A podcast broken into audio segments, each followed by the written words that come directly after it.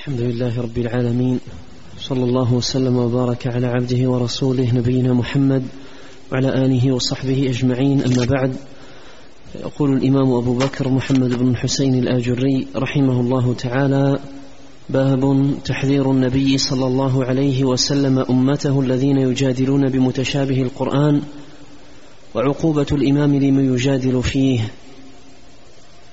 قال حدثنا أبو زكريا يحيى بن محمد الحنائي قال حدثنا محمد بن عبيد بن حساب قال حدثنا حماد بن زيد عن أيوب عن عبد الله بن أبي مليكة عن عائشة رضي الله عنها قالت تلا رسول الله صلى الله عليه وسلم يوما هذه الآية هو الذي أنزل عليك الكتاب منه آيات محكمات هن أم الكتاب وأخر متشابهات.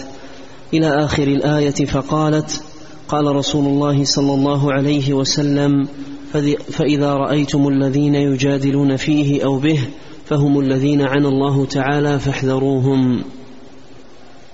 قال حدثنا أبو أحمد هارون بن يوسف قال حدثنا محمد بن أبي عمر بن أبي عمر العدني قال حدثنا عبد الوهاب الثقفي عن أيوب عن, أب عن ابن أبي مليكة عن عائشة رضي الله عنها أن رسول الله صلى الله عليه وسلم قرأ هو الذي أنزل عليك الكتاب منه آيات محكمات هن أم الكتاب وأخر متشابهات إلى آخر الآية. فقال إذا رأيتم الذين يجادلون فيه فهم الذين عنى الله تعالى فاحذروهم. قال وحدثنا أبو بكر بن أبي داود قال حدثنا يحيى بن حكيم قال حدثنا عبد الوهاب بن عبد المجيد قال حدثنا أيوب عن ابن أبي مليكة عن عائشة رضي الله عنها أن النبي صلى الله عليه وسلم تلا هذه الآية هو الذي أنزل عليك الكتاب منه آيات محكمات إلى قوله أولو الألباب فقال يا عائشة إذا رأيتم الذين يجادلون فيه فهم الذين عنى الله تعالى فاحذروهم ولهذا الحديث طرق جماعة. بسم الله الرحمن الرحيم. الحمد لله رب العالمين وأشهد أن لا إله إلا الله وحده لا شريك له وأشهد أن محمدا عبده ورسوله صلى الله وسلم عليه وعلى آله وأصحابه أجمعين. اللهم علمنا ما ينفعنا وانفعنا بما علمتنا وزدنا علما وأصلح لنا شأننا كله ولا تكلنا إلى أنفسنا طرفة عين. أما بعد عقد الإمام الآجري محمد بن الحسين رحمه الله تعالى هذه الترجمة. قال باب تحذير النبي صلى الله عليه وسلم أمته ألا تحذير النبي صلى الله عليه وسلم أمته الذين يجادلون. بمتشابه القرآن أي تحذيره منهم وعقوبة الإمام لمن يجادل فيه. فالترجمة ذات شقين. الأول في التحذير الوارد عن النبي الكريم عليه الصلاة والسلام للأمة من الذين يجادلون بمتشابه القرآن حيث صح عنه صلوات الله وسلامه عليه أنه قال فاحذروهم. فهذا تحذير من منه صلوات الله وسلامه عليه ممن كان كذلك يجادل في متشابه القرآن. والشق الثاني من الترجمة عقوبة الإمام لمن يجادل فيه أي أن هذا من واجبات الإمام صيانة لعقائد الناس وأديانهم أن يعاقب من عرف منه ذلك أن يعاقب من عرف بذلك. كما صنع أمير المؤمنين الخليفة الراشد عمر بن الخطاب رضي الله عنه وأرضاه بالصبيغ بن عسل كما سيأتي فيما ساقه رحمه الله تعالى. أورد أولا حديث أم المؤمنين عائشة رضي الله عنها وساقه من طرق أن النبي عليه الصلاة والسلام تلا قول الله عز وجل هو الذي أنزل عليك الكتاب منه آيات محكمات هن أم الكتاب وأخر متشابهات. فأما الذين في قلوبهم زيغ فيتبعون ما تشابه منه ابتغاء الفتنة وابتغاء تأويله. وما يعلم تأويله إلا الله والراسخون في العلم. وما يعلم تأويله إلا الله والراسخون في العلم يقولون آمنا به. كل من عند ربنا وما يذكر إلا أولو الألباب. قالت فقال رسول الله صلى الله عليه وسلم فإذا رأيتم الذين يجادلون فيه أو به فهم الذين عنى الله أي أراد الله بهذه الآية فاحذروهم. والحديث خرجه الإمام البخاري في كتابه الصحيح ولفظه فإذا رأيتم الذين يتبعون ما تشابه منه فأولئك الذين سمى الله فاحذروهم. والمراد بسمى الله أي سماهم بأهل الزيغ الذين في قلوبهم زيغ يتبعون ما تشابه منه. والتشابه في هذه الآية متشابه القرآن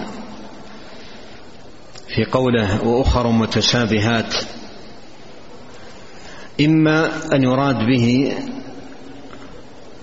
من حيث المعنى والمدلول أي أن في القرآن آيات محكمات أي واضحات المعاني والدلالات وأخر متشابهات أي في المعاني. معناها غير ظاهر. في معناها خفاء وعدم ظهور.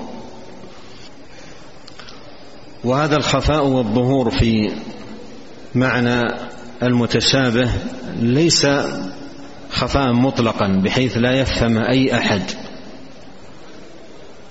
فالله سبحانه وتعالى أنزل القرآن مبينا واضحا.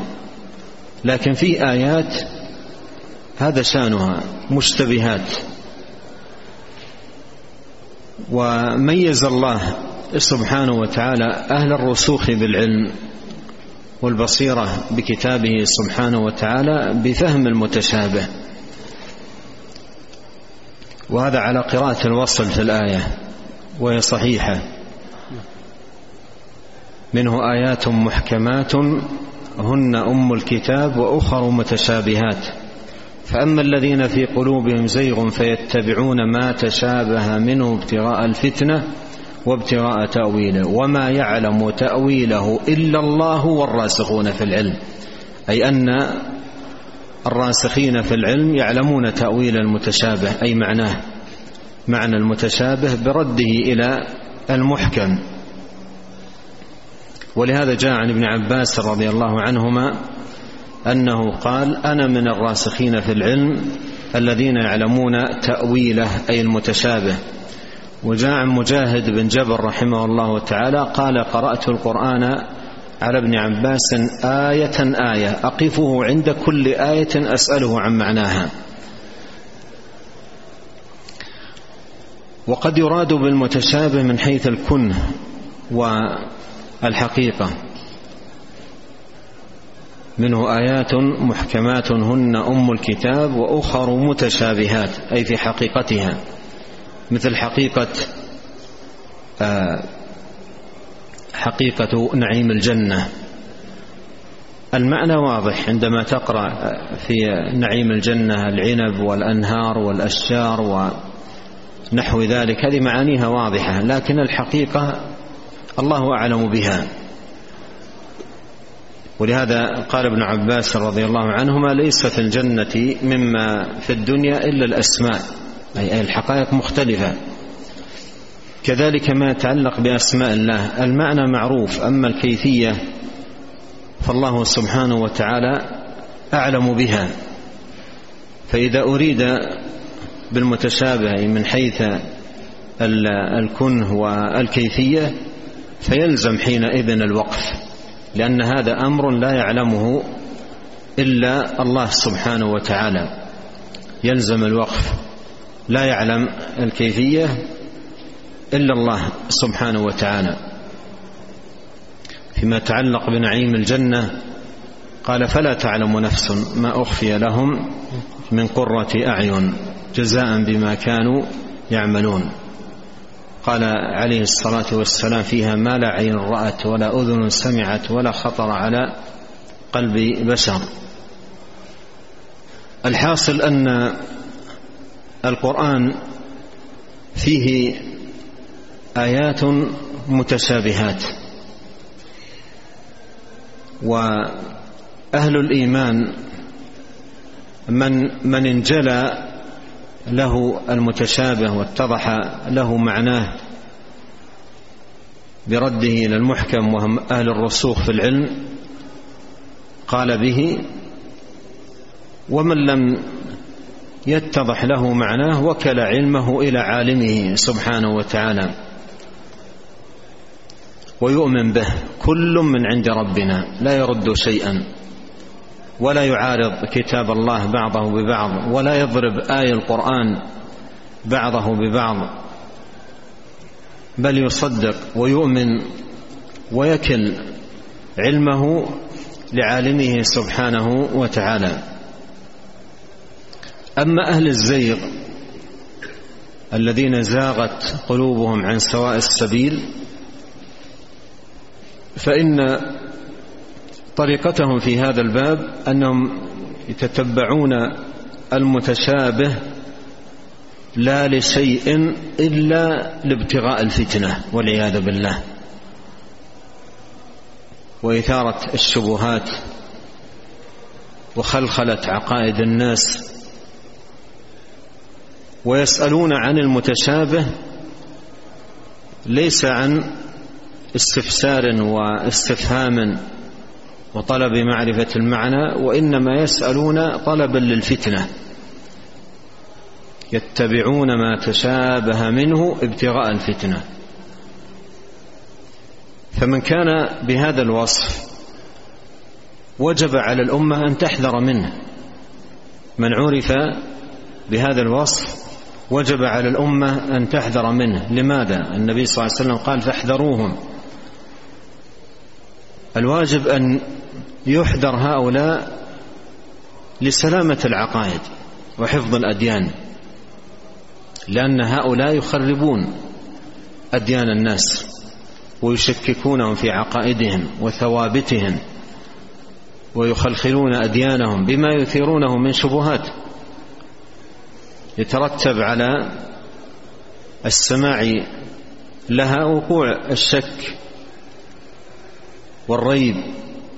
ولهذا حذر النبي عليه الصلاة والسلام من هؤلاء ومن مجالستهم سماع حديثهم لأن قوله فاحذروهم يتناول ذلك كله ألا يجالسوا وألا يستمع إليهم وألا يقرأ لأحدهم إن كان له كتاب. كل هذا يحذر منه لأنهم ضرر على الناس. نعم. قال رحمه الله تعالى حدثنا أبو بكر عبد الله بن محمد بن عبد الحميد الواسطي قال حدثنا إسماعيل بن أبي الحارث قال حدثنا مكي بن إبراهيم قال حدثنا الجعيد بن عبد الرحمن عن يزيد بن خصيفة عن السائب بن يزيد قال أتي عمر بن الخطاب أتي عمر بن الخطاب رضي الله عنه فقالوا يا أمير المؤمنين إنا لقينا رجلا يسأل عن تأويل القرآن فقال اللهم أمكنني منه. قال فبين عمر ذات يوم يغدي الناس إذ جاءه عليه ثياب وعمامة فتغدى حتى إذا فرغ قال يا أمير المؤمنين والذاريات ذروا فالحاملات وقرا. فقال عمر أنت هو. فقام إليه فحسر عن ذراعيه فلم يزل يجلد يجلده حتى سقطت عمامته. فقال والذي نفس عمر بيده لو وجدتك محلوقا لضربت رأسك. ألبسوه ثيابه واحملوه على قتب ثم أخرجوه حتى حتى تقدموا به بلاده. ثم ليقم خطيبا ثم ليقل إن صبيغا طلب العلم فأخطأه. فلم يزل وضيعا في قومه حتى هلك وكان سيد قومه.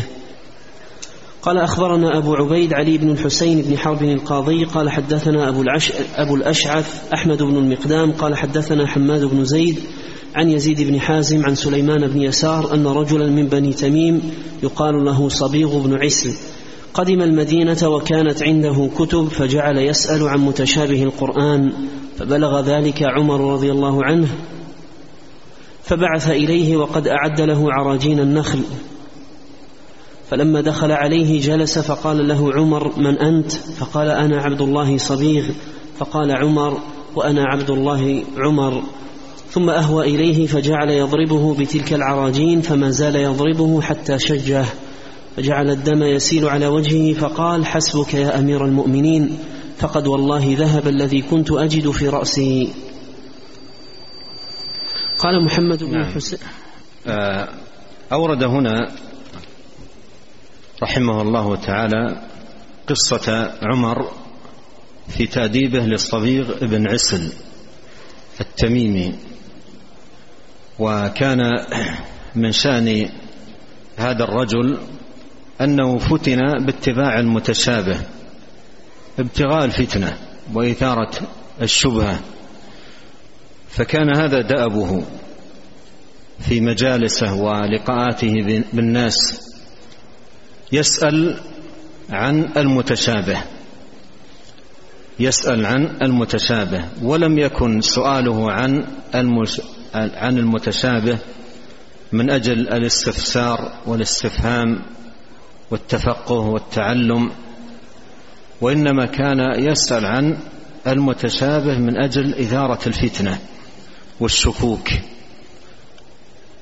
على ما وصف الله سبحانه وتعالى في الآية الكريمة فأما الذين في قلوبهم زيغ فيتبعون ما تشابه منه ابتغاء الفتنة وابتغاء تأويله.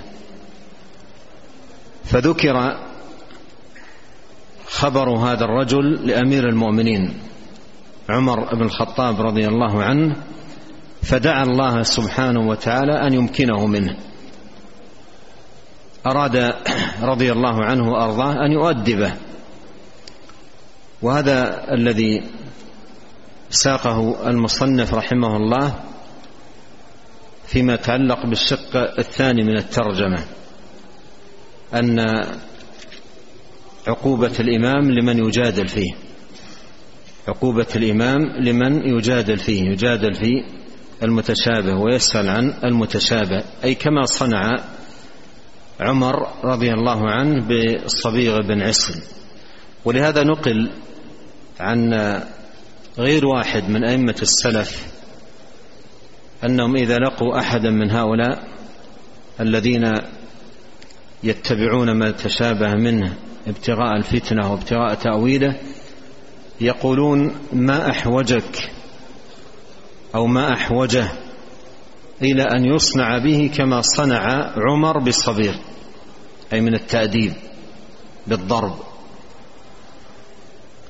نقل مثل ذلك عن ابن عباس رضي الله عنهما وعن غير واحد من السلف رحمهم الله تعالى. دعا عمر الله سبحانه وتعالى أن يمكنه منه قال فبين عمر ذات يوم يغدي الناس إذ جاءه عليه ثياب وعمامة فتغدى حتى إذا فرغ قال يا أمير المؤمنين والذاريات ذروة فالحاملات وقرا. يعني يسأل.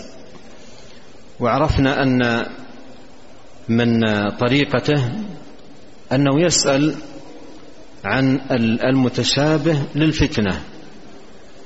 لا يسأل عنه للاستفهام والاستعلام وإيضاح طلب إيضاح المعنى. فقال عمر أنته فقام إليه فحسر عن ذراعيه فلم يزل يجلده حتى سقطت عمامته فقال والذي نفس عمر بيده لو وجدتك محلوقا يعني اتهمه أنه على نهج الخوارج لأن سيماهم التحليق. لضربت رأسك لضربت رأسك. ألبسوه ثيابه واحملوه على قتب والقتب هو الرحل الصغير على قدر السنام سنام الناقة. ثم أخرجوه حتى تقدموا به بلده أي العراق. ثم ليقم خطيبا ثم ليقل إن صبيغا يعني ليقم خطيبا أي في الناس ينذر ويحذر من هذا الرجل. ثم ليقل إن صبيغا طلب العلم فأخطأه فلم يزل وضيعا في قومه حتى هلك وكان سيد قومه فلم يزل وضيعا. والرواية الأولى عفوا الرواية الثانية الآتية تفيد أنه استفاد من هذه الموعظة. استفاد من هذه الموعظة موعظة عمر بالتأديب له. ففي الرواية الأخرى أن الصبيغ لما قدم المدينة وكانت عنده كتب فجعل يسأل عن متشابه القرآن. فبلغ ذلك عمر فبعث إليه وقد أعد له عراجين النخل. عراجين جمع عرجون حتى عاد كالعرجون القديم. فلما دخل عليه جلس فقال له عمر من أنت؟ فقال أنا عبد الله صبيغ فقال عمر وأنا عبد الله عمر. ثم أهوى إليه فجعل يضربه بتلك العراجين. فما زال يضربه حتى شجه فجعل الدم يسيل على وجهه. فقال حسبك يا أمير المؤمنين فقد والله ذهب الذي كنت أجد في رأسي. أي أنه انتفع بهذه الموعظة موعظة عمر له بالضرب والتأديب. ومما نقل أن انه بعد وفاة عمر أتي الصبيغ. بعد وفاة عمر أتي الصبيغ وقال وقيل له هذا وقتك. جاءه بعض أهل الفتنة. وأخبروه بوفاة عمر وقالوا هذا وقتك الآن. فقال لا والله نفعتني موعظة العبد الصالح. نفعتني موعظة العبد الصالح. أي أنه آه، استفاد من ذلك التأديب الذي كان من عمر رضي الله عنه. نعم. استفادوا من هذا الخبر أن هذا من واجبات الإمام. هذا من واجبات الإمام أن يؤدب من كان هذا صنيعه وهذا عمله يتبع المتشابه ابتغاء الفتنة. والذين يتبعون المتشابه هم رؤوس البدع ومن أشدهم في ذلك الخوارج. نعم. قال محمد بن الحسين رحمه الله تعالى فإن قال قائل فمن يسأل عن تفسيري والذاريات ذروا فالحاملات وقرا. استحق الضرب والتنكيل به والهجرة. قيل له لم يكن ضرب عمر رضي الله عنه له بسبب هذه المسألة. ولكن لما ولكن لما تأدى إلى إلى عمر ما كان يسأل عنه من متشابه القرآن من قبل أن يراه علم أنه مفتون قد شغل نفسه بما لا يعود عليه نفعه وعلم أن اشتغاله بطلب علم الواجبات من علم الحلال والحرام أولى به وتطلب علم وتطلب علم سنن رسول الله صلى الله عليه وسلم أولى به. فلما علم أنه مقبل على ما لا ينفعه سأل عمر الله تعالى أن يمكنه منه حتى ينكل به وحتى يحذر غيره.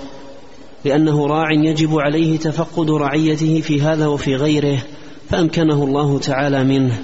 يقول رحمه الله تعالى إن قال قائل فمن يسأل عن تفسير والداريات؟ استحق الضرب. من يسأل عن تفسير الداريات والداريات ذروة فالحاملات يقرأ. يستحق الضرب بهذا السؤال والتنكيل به. والهجرة أي أن يهجر وأن يحذر منه ويحذر أيستحق ذلك؟ والسؤال لا يخلو من حالتين إما أن يكون السائل يستفهم ويتعلم ويتفقه ويريد أن يفهم كلام الله تدبرا للقرآن من أجل عقل كلام الرحمن أفلا يتدبرون القرآن؟ هذا لا, لا حرج لا حرج فيه ولا مذمة. والقسم الثاني من الأسئلة أن يسأل للفتنة وإثارة الشبهة كما هي حال أهل الزيغ. فيقول رحمة الله عليه في الجواب قيل له لم يكن ضرب عمر رضي الله عنه بسبب هذه المسألة. ليس ضربه له من أجل سؤاله عن معنى الذاريات لكن لما عرفه وبلغه من حاله أنه يسأل لا للاستفهام والاستعلام وإنما يسأل للفتنة عرف ذلك من حاله. فأدبه عمر رضي الله عنه لذلك فيؤخذ من ذلك أن من كان على هذا الوصف يسأل عن المتشابه ويتتبع المتشابه ابتغاء الفتنة وابتغاء تأويله وابتغاء إثارة الشبهة أن الواجب على الإمام أن يؤدبه وتأديب الإمام يترتب عليه مصلحتين أشار إليهما الشيخ رحمة الله عليه. قال حتى ينكل به أي فيتأدب ويرعوي وينزجر. والثانية قال وحتى يحذر غيره أي من هذا المسلك. نعم. قال رحمه الله تعالى وقد قال عمر رضي الله عنه سيكون أقوام يجادلونكم بمتشابه القرآن فخذوهم بالسنن فإن أصحاب السنن أعلم بكتاب الله سبحانه بكتاب الله تعالى. وهنا أورد هذا الأثر عن عن عمر رضي الله عنه وقد تقدم تقدم عند المصنف. نعم. قال حدثنا أبو محمد الحسن بن علوية القطان قال حدثنا عاصم بن علي قال حدثنا الليث بن سعد عن يزيد بن أبي حبيب عن بكير بن عبد الله بن الأشج أن عمر بن الخطاب رضي الله عنه قال إن ناسا يجادلونكم بشبيه القرآن فخذوهم بالسنن فإن أصحاب السنن أعلم بكتاب الله تعالى. نعم. قال محمد بن الحسين رحمه الله تعالى وهكذا كان من بعد من بعد عمر علي بن أبي طالب رضي الله عنه إذا سأله إنسان عما لا يعنيه عنفه ورده إلى ما هو أولى به. روي أن عليا أن علي بن أبي طالب رضي الله عنه قال يوما سلوني وهكذا كان. وهكذا كان من بعد عمر علي بن أبي طالب رضي الله عنه. إذا سأله إنسان عما لا يعنيه عنفه ورده إلى ما هو أولى به. روي أن علي بن أبي طالب رضي الله عنه قال يوما سلوني فقام ابن الكواء فقال ما السواد الذي في القمر؟ فقال له قاتلك الله سل تفقها ولا تسأل تعنتا. ألا سألت عن شيء ينفعك في أمر دنياك أو أمر آخرتك؟ ثم قال ذلك محو الليل. نعم. قال محمد بن الحسين وهكذا كان من بعد عمر. علي رضي الله عنه إذا سأله إنسان عما لا يعنيه عنفه ورده إلى ما هو أولى به. وهكذا ينبغي أن يكون العالم.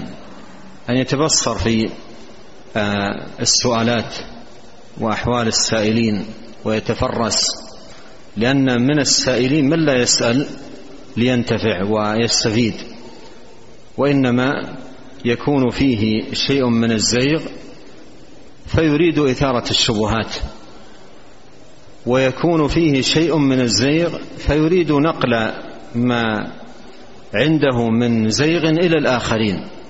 بإثارة السؤالات التي فيها التشكيك وإثارة الشبهة حتى يؤثر على عقائد الآخرين ويؤثر على ثوابتهم. فمثل هذا الواجب أن يردع وأن يزجر وأن ينبه إلى أن يسأل عما ينفعه لا عما يضره ويضر الآخرين من إثارة الشكوك والشبهات ونحو ذلك. وذكر مثالا على ذلك من مما نقل عن علي رضي الله عنه أنه قال يوما سلوني فقال فقام ابن الكوى ابن الكوى هذا من رؤوس الخوارج من رؤوس الخوارج وكان يسأل علي رضي الله عنه على وجه التعنت لا على وجه الاستفادة والانتفاع. وقيل إنه فيما بعد تاب من ضلالته. فقال ما السواد الذي في القمر؟ ما السواد الذي في القمر؟ انظر هذا السؤال.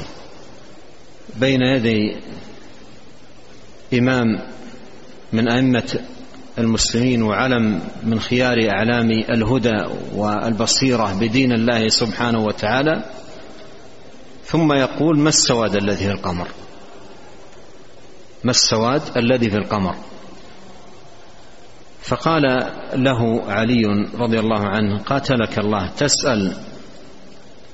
قال له علي رضي الله عنه قاتلك الله سل تفقها ولا تسأل تعنتا. ولا تسأل تعنتا لأن هذا يفيد أن الأسئلة سؤالات السائلين على نوعين. منها أسئلة على وجه التعنت. لا ليس السائل يريد فائدة ولا منفعة. والنوع الثاني من الأسئلة أسئلة يعلم من حال السائل أنه يريد أن يتفقه في دينه وأن يتبصر في عبادته لربه سبحانه وتعالى. فقال له سل تفقها ولا تسل ولا تسأل تعنتا. ألا سألت عن شيء ينفعك في أمر دنياك أو أمر آخرتك؟ وهذا يستفاد منه أن العبد كما أنه مطلوب منه صلاح النية في طلب العلم فإن فإنه مطلوب منه كذلك صلاح النية في السؤال والسؤال مفتاح العلم. وهذا أمر ينبغي أن يتنبه له طالب العلم أن يكون أن يكون سؤاله للتفقه. من أجل أن يتفقه ومن أجل أيضا أن يفقه الحاضرون. هذا هو الأصل. ولا بد أن تكون النية صالحة. وإذا صلحت النية في السؤال استقام السؤال على الحق والهدى. أما إذا كان النية فيها خلل فإنه, فإنه حينئذ تأتي الأسئلة التي من أجل التعنت من أجل إثارة الشكوك من أجل إظهار النفس. إلى أغراض أخرى كثيرة تقع من السائلين الذين يكون في نيته خلل. أما إذا صلحت النية وصدق مع الله سبحانه وتعالى فإن السؤال يستقيم بإذن الله جل وعلا. قال ألا سألت عن شيء ينفع ينفعك في أمر دنياك أو أمر آخرتك؟ قول ألا سألت عن شيء ينفعك في أمر دنياك أو أمر آخرتك؟ هذا من صلاح النية في السؤال. هذا من صلاح النية في السؤال أن يسأل ليفقه دينه. مثل ما قال وفد عبد القيس عندما جاءوا للنبي عليه الصلاة والسلام قالوا إن بيننا وبينك هذا الحي من كفار مضر وإنا لا نستطيع أن نأتيك إلا في الشهر الحرام. انظر صلاح النية فمرنا بقول فصل نخبر به من وراءنا وندخل به الجنة. نخبر به من وراءنا وندخل به الجنة. وهذا يستفاد من أن صلاح النية يكون بمراعاة هذين الأمرين. أن أن يسأل السائل ليفقه هو الدين ويرفع الجهل عن نفسه فيما سأل عنه ليعمل بطاعة الله على هدى وبصيرة. ومن أجل أيضا أن ينقل هذا الخير للآخرين وأن يوصله لهم. ولهذا ينقل عن الإمام أحمد رحمه الله تعالى أنه قال العلم لا يعدله شيء إذا صلحت النية. قيل وما صلاحها؟ قال أن تنوي به رفع الجهل عن نفسك وعن غيرك. ثم قال ذلك ثم قال ذلك محو الليل. قال علي رضي الله عنه ذلك محو الليل. يعني جوابا على سؤاله ما ما السواد الذي في القمر. الآية في سورة الإسراء أولها سبحان الذي أسرى. وجعلنا الليل والنهار آيتين فمحونا آية الليل. وجعلنا آية النهار مبصرة لتبتغوا فضلا من ربكم ولتعلموا عدد السنين والحساب. الشاهد فمحونا آية الليل. قال ما المحو؟ قال محو الليل. أشار إلى المعنى المستفاد من هذه الآية الكريمة. نعم. قال رحمه الله تعالى قلت وقد كان العلماء قديما وحديثا يكرهون عضل المسائل ويضم العين. عضل المسائل. أي استيعاب المسائل. أحسن الله عليكم. قال رحمه الله تعالى قلت وقد كان العلماء قديما وحديثا يكرهون عضل المسائل ويردونها. ويأمرون بالسؤال عما يعني خوفا من المراء والجدال الذي نهوا عنه. نهى النبي صلى الله عليه وسلم عن قيل وقال وكثرة السؤال. ونهى عن الأغلوطات. وقال النبي صلى الله عليه وسلم أعظم المسلمين في المسلمين جرما من سأل عن شيء لم يحرم فحرم من أجل مسألته. كل هذا خوفا من المراء والجدال. فاتقوا الله يا أهل القرآن ويا أهل الحديث ويا أهل الفقه. ودعوا المراء والجدال والخصومة في الدين واسلكوا طريق من سلف من, من أئمتكم يستقم لكم الأمر الرشيد وتكونوا على المحجة الواضحة إن شاء الله. فقد أثبت في ترك المراء والجدال ما فيه كفاية لمن عقل والله الموفق لمن أحب. قال رحمه الله تعالى وقد كان العلماء قديما وحديثا يكرهون عضل المسائل عضل المسائل أي المسائل المعضلة المسائل الصعبة المشكلة. فكانوا يكرهون ذلك ويأمرون بالسؤال عما يعني. لأن بعض الناس يترك السؤال عما يعنيه أي ما يهمه من أمر دينه وعبادته لربه سبحانه وتعالى ويسأل عن عضل المسائل يسأل عن مسائل مشكلة ومسائل صعبة. ويترك مسائل من دين الله سبحانه وتعالى وبحاجة إلى أن يفقهها وأن يعبد الله سبحانه وتعالى في ضوئها على بصيرة ويشتغل بعضل المسائل. فكان السلف يكرهون ذلك ويأمرون بالسؤال عما يعني. خوفا من المراء والجدال الذي نهوا عنه.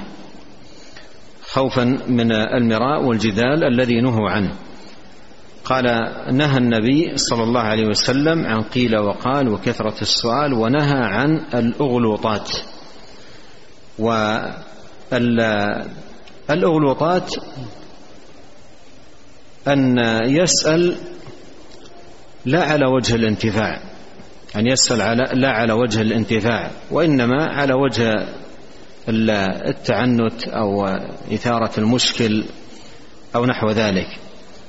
وقال النبي صلى الله عليه وسلم أعظم المسلمين في المسلمين جرما من سأل عن شيء لم يحرم فحرم من أجل مسألته. وهذا إنما يكون في زمن التشريع لأنه هو الذي يكون فيه نزول التحريم والتحليل. وهذا يترتب عليه مضرة. مثل هذه الأسئلة قد يترتب عليها ضرر مثل ما جاء في لما قال عليه الصلاة والسلام إن الله فرض عليكم الحج فحجوا. قال رجل أفي كل عام يا رسول الله؟ هذا السؤال من هذا القبيل. غضب النبي عليه الصلاة والسلام وقال لو, لو قلت نعم لوجبت ولما استطعتم. أعظم المسلمين في المسلمين جرما من سأل عن شيء لم يحرم فحرم من أجل مسألته. كل هذا خوفا من المراء والجدل. قال فاتقوا الله يا أهل القرآن ويا أهل الحديث ويا أهل الفقه ودعوا المراء والجدل والخصومة في الدين. هذه نصيحة ختم رحمه الله تعالى بها هذا الباب بل الأبواب المتقدمة كلها قال اتقوا الله يا أهل القرآن ويا أهل الحديث ويا أهل الفقه ودعوا المراء والجدل والخصوم في الدين واسلكوا طريق من سلف من أئمتكم يستقم لكم الأمر الرشيد وتكونوا على المحجة الواضحة إن شاء الله. نسأل الله الكريم أن يعيننا على ذلك وأن يوفقنا لكل خير وأن يهدينا سواء السبيل وأن يصلح لنا شأننا كله والا يكلنا إلى أنفسنا طرفة عين وأن يغفر لنا ولوالدينا ولمشايخنا ولولاة أمرنا وللمسلمين والمسلمات والمؤمنين والمؤمنات الأحياء منهم والأموات. اللهم آت نفوسنا تقواها وزكها أنت خير من زكاها أنت وليها ومولاها. اللهم إنا نسألك علما نافعا ورزقا طيبا وعملا متقبلا اللهم اقسم لنا من خشيتك ما يحول بيننا وبين معاصيك ومن طاعتك ما تبلغنا به جنتك ومن اليقين ما تهون به علينا مصائب الدنيا. اللهم متعنا بأسماعنا وأبصارنا وقوتنا ما أحييتنا واجعله الوارث منا واجعل ثأرنا على من ظلمنا وانصرنا على من عادانا. ولا تجعل مصيبتنا في ديننا ولا تجعل الدنيا أكبر همنا. ولا مبلغ علمنا ولا تسلط علينا من لا يرحمنا. سبحانك اللهم وبحمدك أشهد أن لا إله إلا أنت أستغفرك وأتوب إليك.